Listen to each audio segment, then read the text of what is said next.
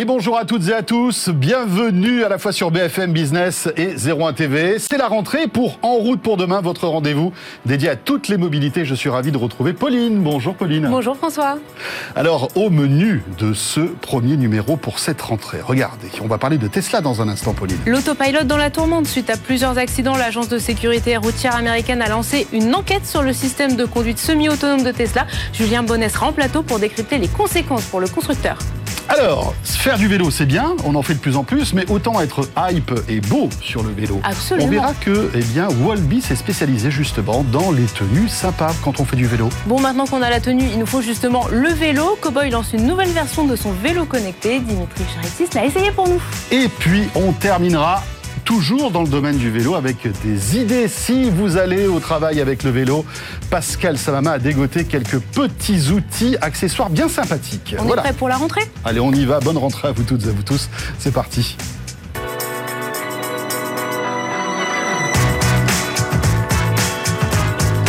BFM Business et 01 TV présente En route pour demain avec Pauline Ducamp et François Sorel. Et oui, le retour donc de En route pour demain. On est ravis de vous retrouver à la fois donc sur BFM Business le week-end et puis aussi sur 01 TV. Euh, votre rendez-vous dédié, je le disais, à toutes les mobilités. Et euh, Pauline, on va commencer avec ce qui a fait l'actu encore une fois cet été, Absolument. en tout cas ces dernières semaines. C'est l'autopilot de Tesla. C'est l'autopilot de Tesla qui est une nouvelle fois en difficulté. Est-ce que finalement l'autopilot est dangereux? Alors c'est pas la première polémique hein, que suscite ce système de conduite semi-autonome. Il y en a déjà eu quelques-unes, mais la question est revenue euh, sur le tapis à la mi-août puisque la NHTSA, l'agence de sécurité routière américaine, a ouvert une enquête sur la responsabilité de cet assistant de conduite suite en fait à plusieurs euh, accidents. Alors Julien Bonnet, bonjour. Tu es journaliste Bonsoir. automobile pour BFM Business. Tu connais aussi très bien Tesla puisque tu as écrit le livre Tesla l'Ampère contre-attaque sur la saga du constructeur californien. Alors peut-être avant de faire le point justement sur cette enquête euh, aux États-Unis, est-ce que tu peux revenir et nous dire l'autopilot, c'est quoi? Ça marche comment? Comment ça fonctionne? Oui, bien sûr. Donc l'autopilot, c'est finalement le système de conduite semi-autonome qui a été lancé par Tesla en 2014. Donc à l'époque, faut rappeler que c'était assez rare. Donc euh, pour résumer, un système de conduite semi-autonome, ça va associer un régulateur de vitesse adaptative. Donc euh, je rentre la vitesse souhaitée, par exemple 130 sur une autoroute euh, française, et s'il y a une voiture qui roule moins vite devant moi, bah, la voiture d'elle-même va adapter sa vitesse au rythme du conducteur qui est devant. Et en fait, la nouveauté introduite par Tesla, c'est que ça couplait ce système au suivi des lignes de la route. Donc sous-entendu sur autoroute, j'aurais même pu aussi à, à tourner le volant. Ça sera assuré euh, par le système. Donc euh, aujourd'hui, on est donc sept ans plus tard. L'option, elle est désormais courante, donc on la retrouve même chez des marques généralistes où finalement, ça va vraiment nous assister sur euh, notamment la conduite sur autoroute qui est assez simple pour repérer les lignes de la route et ajuster euh, la vitesse en fonction du trafic. Et euh, finalement, ce système, il a aussi évolué chez Tesla, qui a gardé une certaine longueur d'avance par rapport euh, aux marques euh, concurrentes, même si bien sûr euh, le premium allemand notamment est à l'affût pour euh, justement être assez à niveau. Et donc sur la dernière évolution, donc le full self driving ou capacité de conduite entièrement autonome en français, bah, par exemple la voiture va pouvoir gérer des dépassements sur autoroute ou Elon Musk promet souvent la possibilité de conduire un parcours vraiment complet, donc ville, autoroute. Et c'est vrai qu'en ville, avec la complexité voilà de la circulation, euh, c'est d'autant plus euh, intéressant, mais ça reste en bêta. Et ce système, euh, surtout, il s'appelle autopilot, et ça c'est peut-être le cœur du problème. Depuis le début, on reproche à Tesla de l'avoir appelé comme ça, donc pilotage automatique, et ça sous-entend que finalement euh, les conducteurs euh, bah, penseraient vraiment avoir un système pouvant gérer totalement la conduite, alors que ça reste un simple assistant. Et voilà. Et donc le problème, c'est que ça déresponsabilise en quelque sorte les automobilistes, hein, qui font de moins en moins attention à la route. Et alors quand il y a un problème, euh, là, ça, pose de gros soucis. Voilà, et c'est là où on arrive à l'enquête euh, américaine donc, qui a été déclenchée euh, en août. Donc, sans rentrer dans les détails, elle se penche, cette enquête, sur 11 accidents qui ont eu lieu au cours des trois dernières années. Voilà, on, va. euh, la problématique là, c'est finalement euh, des collisions qu'il y a eu avec des véhicules d'urgence qui étaient à l'arrêt, euh, notamment sur des euh, bandes d'arrêt d'urgence. Euh, et il y a eu une collision, il y a eu un mort et euh, 17 blessés. Donc ça, ça relance une certaine polémique sur l'utilisation par Tesla uniquement des caméras. Pendant un moment, ils avaient utilisé le radar. Et finalement, les caméras, en tout cas, c'est le discours d'Elon Musk, fonctionneraient parfaitement pour gérer tout ce qui est un peu conduite assistée dans un environnement avec des objets qui se déplacent. Mais là où ça pose problème apparemment c'est sur les véhicules d'urgence à l'arrêt, où finalement la caméra aurait peut-être ce défaut de mal détecter des objets, euh, alors que le radar finalement il parviendrait mieux, et c'est ce que va finalement permettre de trancher l'enquête. Et cette enquête, elle rappelle des précédentes, notamment lorsque en 2016 Joshua Brown avait perdu la vie au volant de sa Tesla, et c'est le premier mort officiellement avec l'autopilot activé. donc voilà, on va pas rappeler les circonstances de l'accident, mais il avait percuté un poids lourd à vitesse d'autoroute, donc malheureusement pour lui, il y avait aucune chance de, n'avait pas freiné, n'avait pas de détecté survie, le poids n'avait pas détecté le poids lourd. Voilà, c'était ça le- le- l'origine euh, du problème. Et, et donc c'est c'est un cas euh, qui, est- qui- qui symbolise bien cette problématique autour de l'autopilot parce que euh, Joshua Brown, euh, quelques semaines avant cet accident mortel, il avait posté une vidéo sur YouTube où il montrait justement une situation où l'autopilot lui avait permis d'éviter un accident sur autoroute, c'est-à-dire qu'un camion dans son angle mort allait le percuter et la voiture d'elle-même l'avait évité. Donc ça, c'est vraiment, euh, ça symbolise vraiment ce, ce, ce, ce- le paradoxe, en ce fait, paradoxe hein, complètement. Et, et- et c'est toujours dans le discours de Tesla. Elon Musk rappelait en avril dernier, donc bien sûr avant l'enquête de la NHTSA, euh, que a priori on se rapprochait euh, des statistiques officielles, en tout cas communiquées par Tesla, où euh, une personne qui conduit une Tesla avec l'autopilot activé a dix fois moins de chances d'avoir un accident euh, qu'une personne qui roulerait en Tesla sans l'autopilot. Donc finalement, on voit ces systèmes, ça prépare aussi demain des futures voitures euh, vraiment 100% autonomes qui n'auront peut-être pas euh, justement un conducteur derrière le volant, mais quelqu'un qui sera assis en passager sur la, sur la banquette arrière. Voilà, complètement, et c'est ce qui peut expliquer aussi une certaine prudence des autorités qui vont plutôt, euh, on va dire, tolérer ces systèmes plutôt que vraiment les, accepter. Euh, euh, C'est-à-dire que la règle, elle est simple, c'est qu'aujourd'hui, pour conduire une voiture, même avec les assistants de conduite les plus perfectionnés, il faut garder les mains sur le volant, il faut être en mesure de reprendre le contrôle à tout moment, parce qu'on sait que ces systèmes, ils sont en cours de développement, qui sont pas infaillibles, et donc il faut il faut toujours être capable de reprendre le volant.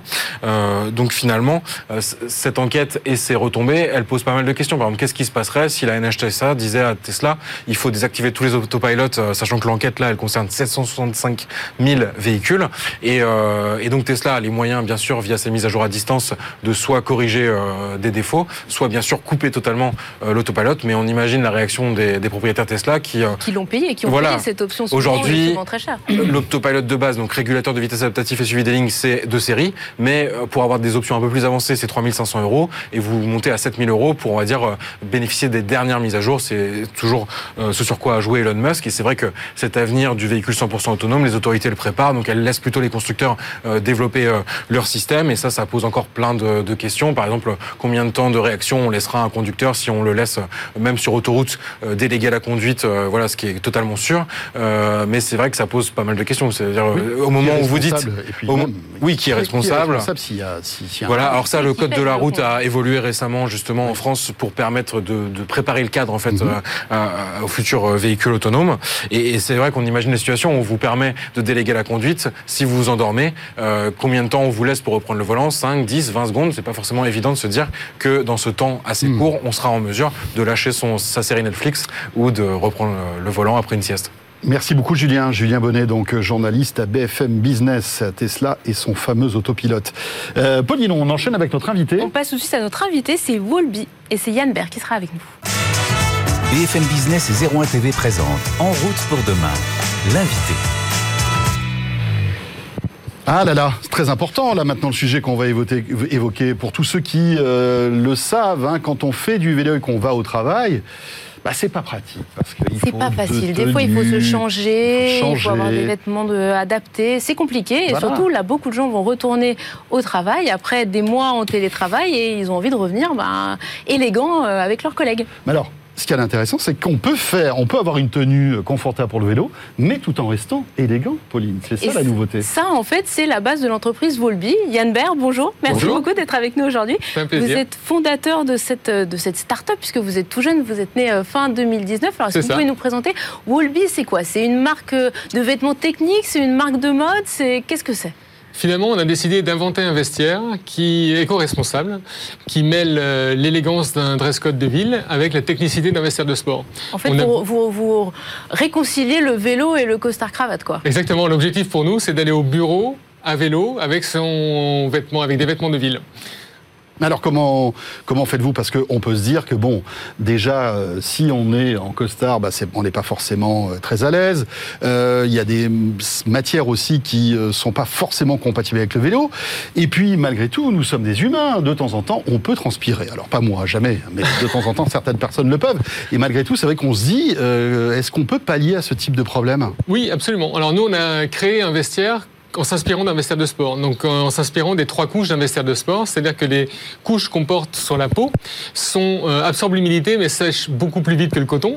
Donc on n'a pas choisi du coton pour euh, notre vestiaire, on a choisi de la laine mérinos qu'on utilise euh, dans les vêtements de sport, euh, dans les vêtements de randonnée comme les premières couches qui absorbent l'humidité mais qui sèchent aussi très vite.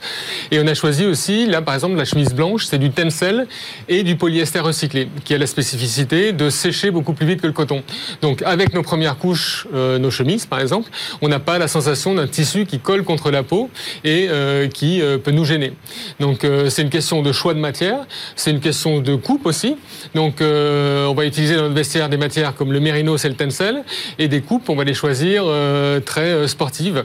Donc euh, on va chercher à résoudre trois problèmes. Le problème de la transpiration, donc à travers les matières de mérinos et de tencel. On va choisir le, de gérer le confort, la liberté de mouvement. Donc là on va utiliser de la maille par exemple ou des, des matières extensibles qu'on veut nous éco-responsables. Donc on va travailler avec du Roica par exemple, c'est du de l'élastane biosourcé et on cherche aussi à se protéger des intempéries parce que la pluie mouille pas moins en ville qu'à la montagne. Donc là on va avoir des euh, vêtements qui sont euh, imperméables grâce à des membranes en polyester recyclé.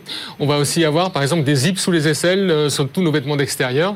Donc euh, finalement on a vraiment étudié notre vestiaire pour mélanger le dress code du bureau avec la technicité d'un vestiaire de sport pour être confortable tout au long de la journée. Et est-ce que du coup on peut arriver au bureau après avoir fait du vélo et sans avoir le pantalon froissé euh, Oui. que, Parce que c'est aussi un Oui, sujet. bien quand sûr. Et la chemise trempée. Ouais, mais le- la laine mérinos euh, est une matière qui se froisse euh, très peu, donc euh, c'est un choix très judicieux pour ça.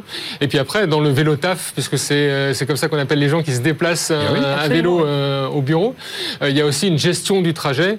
Donc on va toujours privilégier les sacoches plutôt que d'avoir un, un sac à dos. On va privilégier une gestion du trajet en pédalant plutôt de façon souple et pas euh, pas dure. Et puis en ralentissant avant le dernier kilomètre pour euh, éviter qu'on monte en température un peu trop euh, trop trop facilement. Donc finalement c'est un mix entre le choix de vêtements Bien et sûr. aussi la gestion d'un trajet qui est euh, Ouais, à faire. C'est de la mobilité, de l'écomobilité finalement, Exactement. mais même pour son corps en fait, hein, comme on crois- conduirait une voiture électrique. euh, Exactement. Mais je crois que le, le premier bénéfice du, du vélo, c'est ça, c'est la parenthèse qu'on peut faire entre euh, le domicile et le travail. C'est la santé. Euh, on est en mouvement, donc effectivement, Mhm. on travaille notre notre santé. Donc il y a plein de bénéfices à ça. Et dans, le, dans le vêtement, s'il a une fonction de représentation, il a aussi une, fonction de confort qui doit nous permettre de vivre nos, nos journées en étant complètement libre. Moi, si j'ai créé Wolby, c'est parce que j'avais le sentiment de perdre ma liberté dans mon vestiaire classique. Et là, vous êtes venu avec une tenue Wolby d'ailleurs, hein, j'ai Oui, l'impression. là, je suis équipé euh, en Wallby avec euh, donc une chemise euh, qu'on appelle Serenity puisqu'elle est euh, Voilà. anti-transpiration, elle est en tencel et en polyester recyclé. Elle est blanche, hein, pour tous ceux qui sont avec nous à la radio, vous avez une petite chemise euh, blanche. Blanche, ouais, sympa, absolument. Et un petit polo dessus. Un petit polo qu'on peut marine. porter, voilà, on peut porter en pull, col bouton ou alors à même la peau, Mhm. puisque la maille est en mérinos et en tencel et donc elle est respirante. Et on a travaillé euh, sur nos vêtements les longueurs spécifiquement. Donc on a par exemple des manches un peu plus longues que la normale parce que quand on a les mains sur le guidon, euh, il faut être protégé. On a une longueur de, de dos plus longue parce que euh, on veut éviter d'avoir le dos découvert. Voilà. Donc il y a quelques spécificités dans nos coupes qui font que euh, nos vêtements s'adaptent parfaitement euh, au vélo. Et alors Yann, euh, est-ce qu'il y a un vestiaire Wallby pour femmes? Parce que là, tout ce que vous nous montrez, c'est pour ces messieurs, mais C'est une question récurrente. Euh, Aujourd'hui, nous, on se concentre sur euh, vestiaire masculin, simplement parce qu'on veut faire grandir la, la société brique par brique et que euh, bah, finalement, c'est un arbitrage de moyens, mais c'est prévu à C'est terme. prévu. Et alors, quel est le prix de, de ce, de ce genre d'habit Alors finalement, euh, cette chemise blanche, elle est à 109 euros et euh, les chemises en mérinos sont à 139. Le pull est à 139 Mhm. et on va jusqu'à un carcoat qui peut aller jusqu'à 990 euros, mais qui est fabriqué en Italie parce qu'on a une fabrication purement européenne, qui est thermocollée, qui est Mhm. lisible sous les aisselles, avec des niveaux de finition euh, très, très haut de gamme. Volby, très sympa, très intéressant. Merci, Merci beaucoup. Merci à vous. Merci Yann Baer, vous êtes le fondateur donc de Volby et euh, on enchaîne tout de suite avec l'essai de la semaine maintenant. Et on va aussi Pauline. parler vélo. On Eh oui. avait la tenue, maintenant on va chercher le vélo. C'est Dimitri Charitis qui essaye le Cobol 4 ST, c'est-à-dire la nouvelle version du Cowboy. BFM Business et 01 TV présente En route pour demain, l'essai.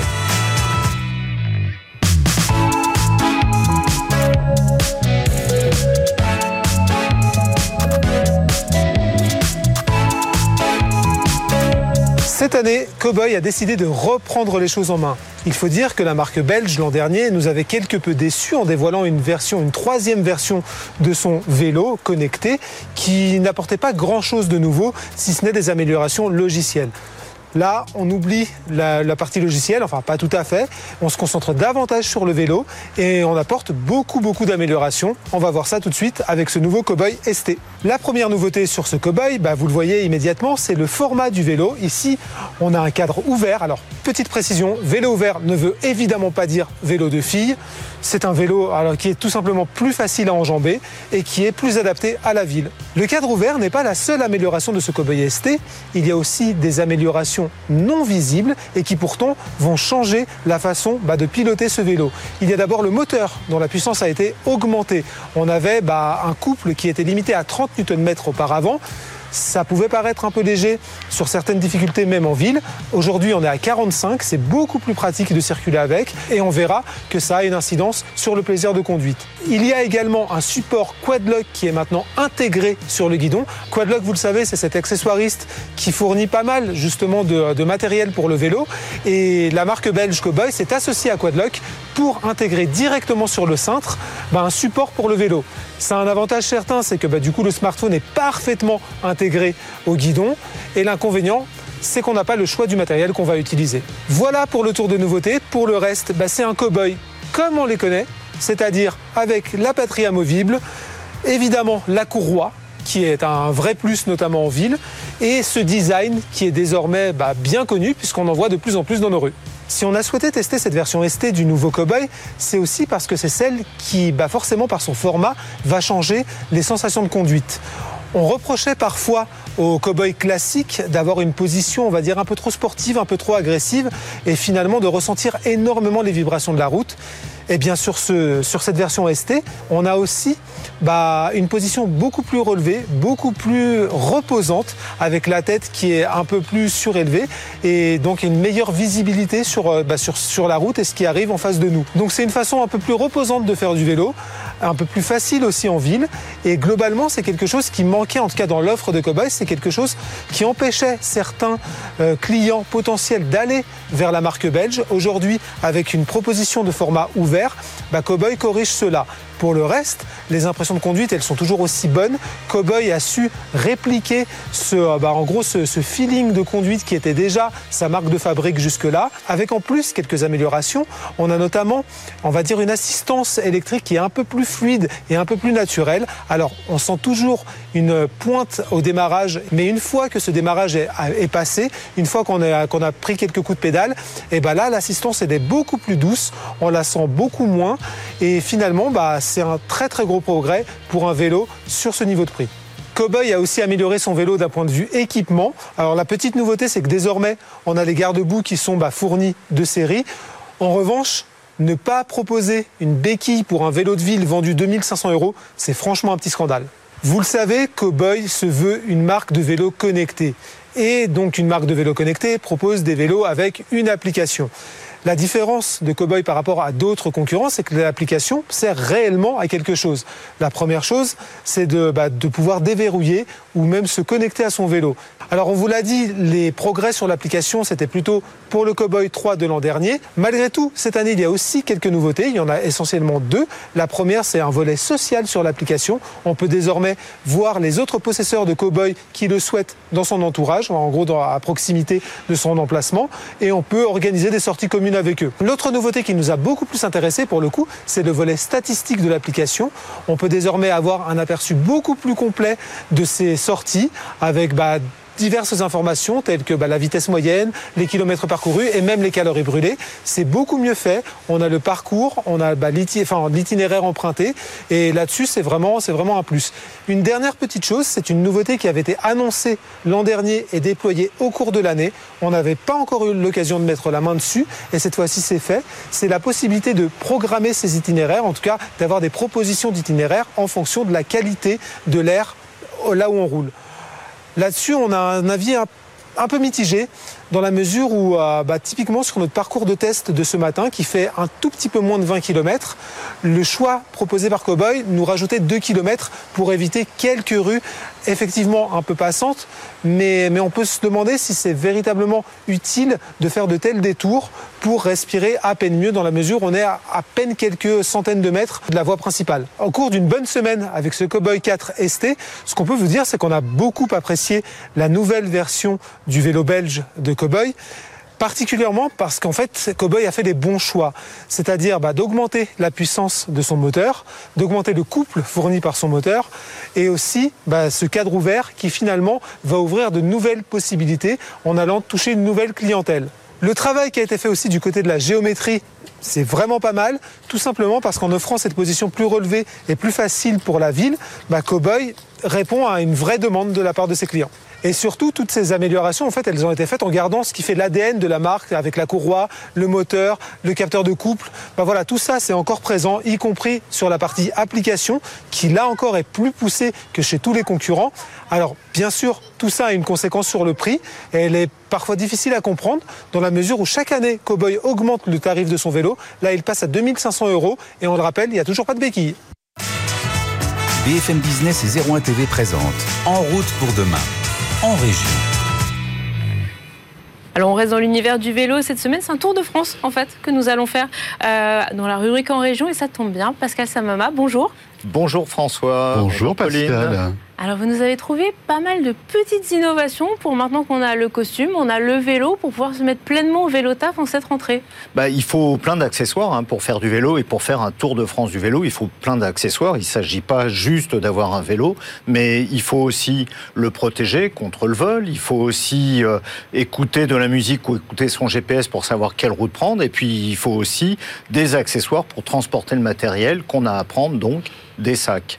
Alors j'ai quatre petits accessoires qui sont, qui sont tous un peu techno, évidemment, parce que j'ai quand même une fibre un peu tech euh, à la base. Le premier, ben, on va parler du, de ça. De ça. Ça, a l'air lourd en tout cas quand tu le soulèves. C'est hein. un. Alors tu es ça pèse énormément 2 kg musclé. 3. Tu es énormément musclé, donc ça ne se voit pas. Il n'y a pas d'effort. Mais Ça peut permettre, c'est un antivol, il pour pèse nos 2 aud- kg Pour nos 3. auditeurs en radio, c'est vrai quand on le voit, on n'a pas du tout l'impression Oui. que c'est un antivol de vélo. On hésite ça. entre une batterie, une Oui. perceuse, c'est assez. euh, Il n'a pas de serrure. Il a une alarme dedans et il est connecté à mon smartphone. Si je suis à côté, j'ai pas besoin de mettre la clé dans la serrure. Ah, mon smartphone cool. est à côté il va se déverrouiller tout seul. et en il fait. se déverrouille tout seul. Et là, il se déverrouille parce que ton smartphone est à côté. en fait. Exactement. Et dès que tu Alors on peut aussi il se verrouille. Ah, il se verrouille euh, totalement. Hein. Quand on le met dedans, il se verrouille, ce qui permet, parce qu'il y a une nouvelle technique de vol de vélo qui est de crocheter les serrures. Là, on peut pas crocheter les serrures. Non, Mais il y a en plus une alarme intégrée 100 décibels. Si quelqu'un s'amuse à essayer de le forcer, ça sonne et ça va pas laisser les gens autour euh, indifférents. Donc c'est c'est un produit qui coûte un peu cher, qu'il faut acheter quand on a un vélo, bien sûr, un peu cher? cher. Environ 300. Ouais, bon. Avec tous les accessoires, avec, euh, euros, avec la télécommande qui va avec, Oui, euh, avec euh, l'alarme, avec euh, l'appli qui permet de le connecter. Euh, ce qui permet aussi de plus avoir de serrure. Si tu Mm. me prêtes ton vélo, eh ben, je télécharge l'appli, tu m'autorises et je peux le déverrouiller avec mon propre smartphone. On Très peut, bien.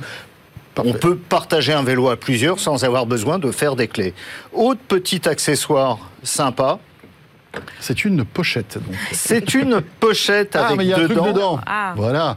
un Ah, casque, un casque voilà. que l'on met comme ça, et comme vous le voyez, Les eh ben, je n'ai en fait, rien. les écouteurs ne sont rentrent devant pas. les oreilles. Exactement, ils rentrent pas dans les oreilles. Ça fait que je peux écouter de la musique, utiliser mon GPS, mais être aussi attentif à tout ce qui se passe. Je l'ai testé vraiment euh, plusieurs jours. Je marchais dans la rue, j'ai fait du vélo avec, euh, Et ça marche bien, le son est bon parce que euh, Le son est excellent. Le son passe par les eaux qui se, re- qui se en trouvent conduction osseuse. Exactement. Ça, Donc le son est excellent, mais on n'est pas isolé du ça. tout du reste de, de l'environnement. On n'est pas dans un circuit fermé. On entend tout ce qui se passe.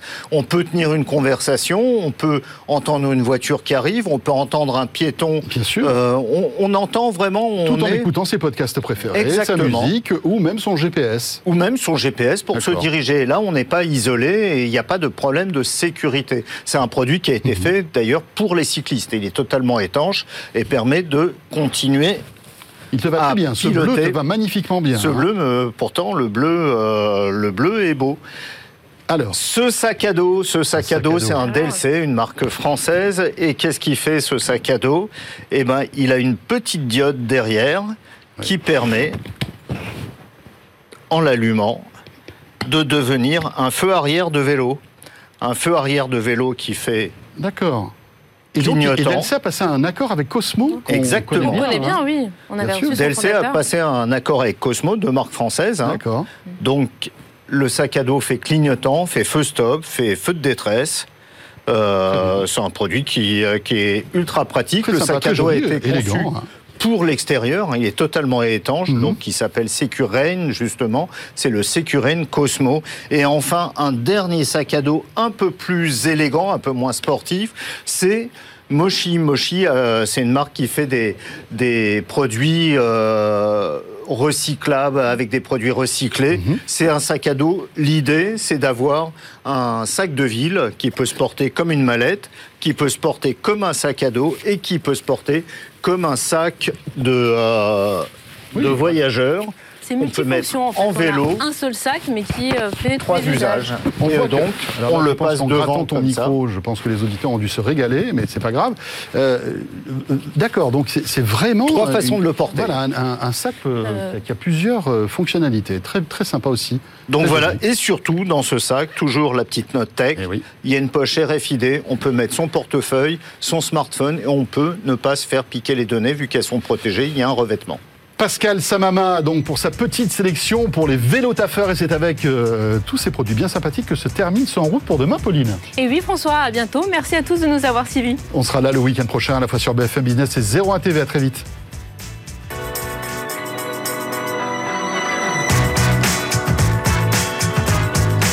BFM Business et 01 TV présente En route pour demain avec Pauline Ducamp et François Sorel.